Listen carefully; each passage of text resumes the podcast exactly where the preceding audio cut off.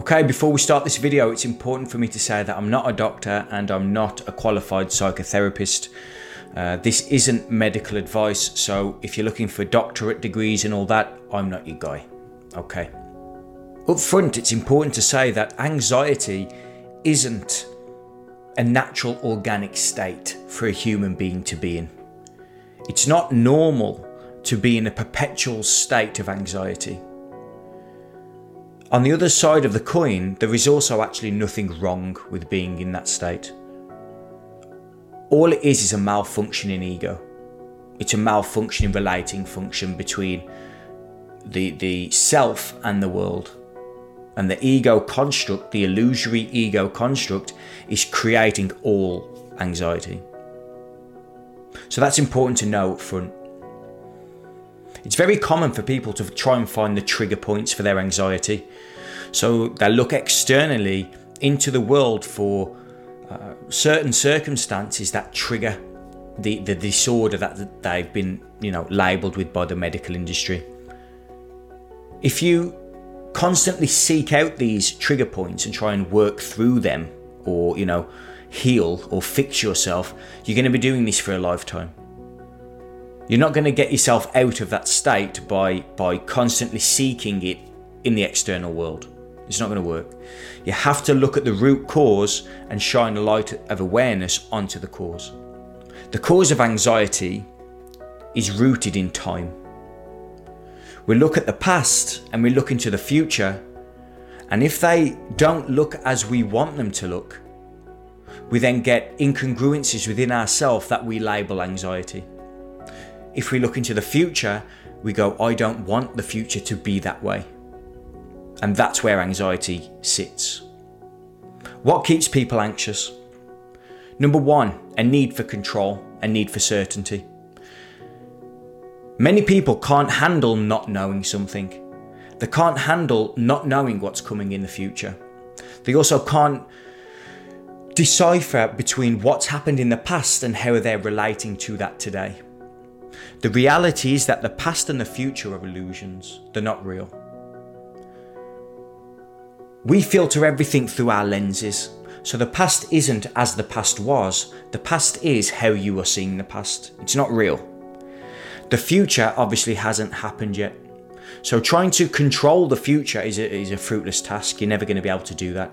But if that looking into the future creates a, a sense of incongruency, like you don't want that to happen, that's where anxiety fits. Number two, trying to escape anxiety. By trying to escape anxiety, you, you sow the seeds for more trying to escape anxiety, which means you're in a perpetual cycle. It's the same with knowledge. By finding more knowledge and trying to get more knowledge, you create more needing to know, which is where the, the phrase comes from uh, I know I know nothing, because by the more you know, the more you realise you don't know. It's the same principle. The need to keep trying to get rid of your anxiety creates more of the anxiety. So you need to release the, the, the need to try and fix yourself. People with anxiety disorder are usually doing everything that they can within their power to fix the anxiety. But paradoxically, it creates more of it. So, all you have to do at this point is simply allow the anxiety to take over you and simply surrender to them. Stop fighting the incongruencies within yourself. Stop fighting the mental chatter and just allow them to appear as it is on a screen and just let them pass over the screen. You're just the observer of the screen. Just surrender them. By trying to grab onto them and change them and fix them, that's once again linked with certainty. You're trying to uh, rearrange how things have happened or what's happened or what's going to happen to how you want it to happen. What the ego is is trying to keep itself alive. It's trying to keep itself safe and certain. Number 3, Many people with anxiety disorder are actually trying to get something out of life. But the truth is that life is completely meaningless, completely purposeless. It doesn't hold anything for any person. And you need to be okay with that. But a lot of people with anxiety disorders expect uh, life to give it the, the, the solution to its problem. Life doesn't have the solution because life has no meaning. It, it, there is nothing, there's no life purpose for you. There's no meaning that you can give life. Well, you can, you can if you want, but it's a fruitless task again that will cause anxiety. Life has no meaning and it has no purpose. You can, at that point, with that understanding, give up trying to uh, give it meaning, trying to give it purpose. Just give it all up, just surrender it. Life isn't going to give you anything. There is nothing to give. All you are is awareness looking at it at the deepest level. But by you trying to figure things out, by you trying to give meaning to life and give purpose to life, give meaning to your own life and give purpose to your own life, you cause anxiety. But as I say, reality, life in itself is actually meaningless. Okay, number four, life is transitory. It flows in and out. As consciousness arises on the screen of life, it's in and out, it's in motion all of the time. It's the same with the thoughts in the mind. They come and go, in the same way as friends come and go, in the same way as we have the, the seasons of the year. It's always in a state of motion. The person who can handle this transitory state of nature will be the only real people who can live properly. And when I say live properly, I don't mean in a set way of categories like that is how you live. What I mean is that you can enjoy a peaceful existence by knowing that life is a fleeting existence. It's always flowing, it's always in motion. By trying to fix in space and time, you will naturally create an, an anxious situation. You want things to be a certain way in space and in time. Just know that it's always in a fleeting state. It's never going to be how you want it to be.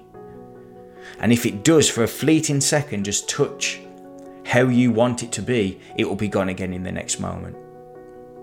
Now, that type of information can completely depress you or it can liberate you. If you're watching this video, it's probably because you're ready uh, to liberate yourself from the suffering of anxiety. Okay, so in closing, give up all control. Let it all go and surrender to life, surrender to what is. Anything that's happened in the past, surrender it. Your eyes have put where you are today onto those happenings. The future doesn't even exist, so it's an illusion.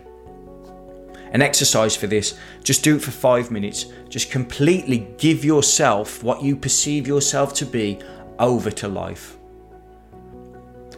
If you don't sort of grasp what I'm getting at there, uh, just sit in front of a tree, for example just sit there for five minutes and completely give yourself and your ideas, your beliefs, your anxiety, your beliefs about the future, beliefs about the past, what you think's happened in the past, what you think might happen in the future, give it all to the tree. And just sit there with it.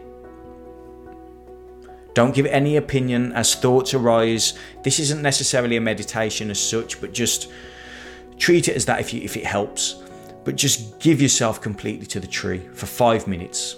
After the five minutes, give yourself permission before to just say, Yeah, I can pick it all up again after five minutes if I'm not happy. But I'd suggest to you, if you do that exercise properly, you won't want to pick everything back up again. Okay, so uh, let me know how that goes. I'll be interesting to see. Just do five minutes, you can pick all your anxiety up afterwards.